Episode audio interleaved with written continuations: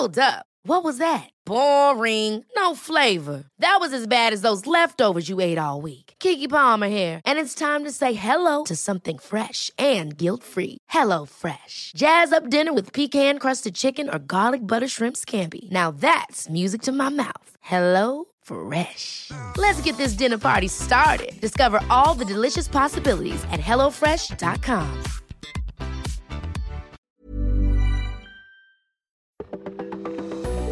We have flash flooding across parts of the southern plains. We also have a new tropical storm. You are listening to Weather Insider, episode 392. It is September 1st, and I'm meteorologist Bernie Rayno. We begin with the stalled boundary across the southern plains, producing heavy rain across parts of Arkansas and uh, Oklahoma. We've seen flash flooding, swift water rescues, lots of problems with this boundary. It started Sunday night, it is continued Monday night into Tuesday, and I'm afraid nothing changes Tuesday night into Wednesday. We're going to see locally heavy rain, although the rain will be able to push a little farther south uh, in toward the Dallas Fort Worth area, Waco, Texas. It'll extend northward toward Fort Smith, perhaps Little Rock, into Jonesboro, Arkansas. That area does not need any more rain, but I'm afraid it's going to continue. We have a new tropical storm, Nana. This is the earliest end name on record. The old record was Nate 2005, September 5th. So this beat that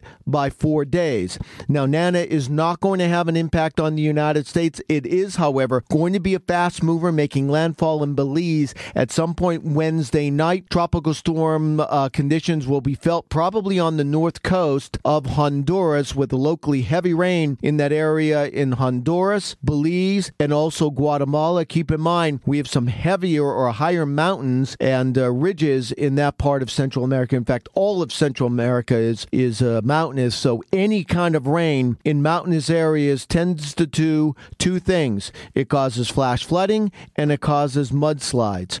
So the hurricane season 2020 continues to be very active. We're also going to be watching our tropical depression off the east coast of the United States. That is a very small window to also become a tropical storm. The next name is Omar, but that system, even if it does, will continue to move away from the United States with virtually no impacts no impacts on any land masses, certainly not on uh, in the United States. Now, we're going to continue to keep an eye on the uh, tropics, but right now, Within the next week, for the next week, there should be no landfalling systems or anything much to worry about along the U.S. coastline from tropical systems.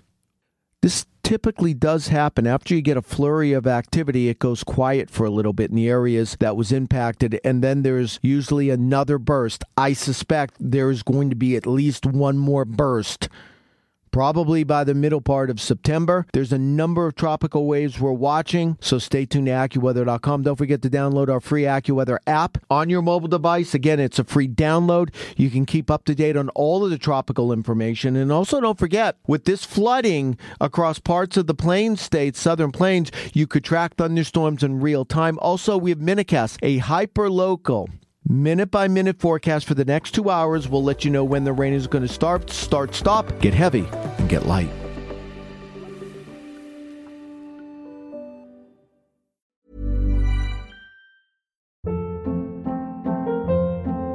Hold up. What was that? Boring. No flavor. That was as bad as those leftovers you ate all week. Keke Palmer here, and it's time to say hello to something fresh and guilt-free. Hello Fresh. Jazz up dinner with pecan-crusted chicken or garlic butter shrimp scampi. Now that's music to my mouth. Hello Fresh. Let's get this dinner party started. Discover all the delicious possibilities at hellofresh.com.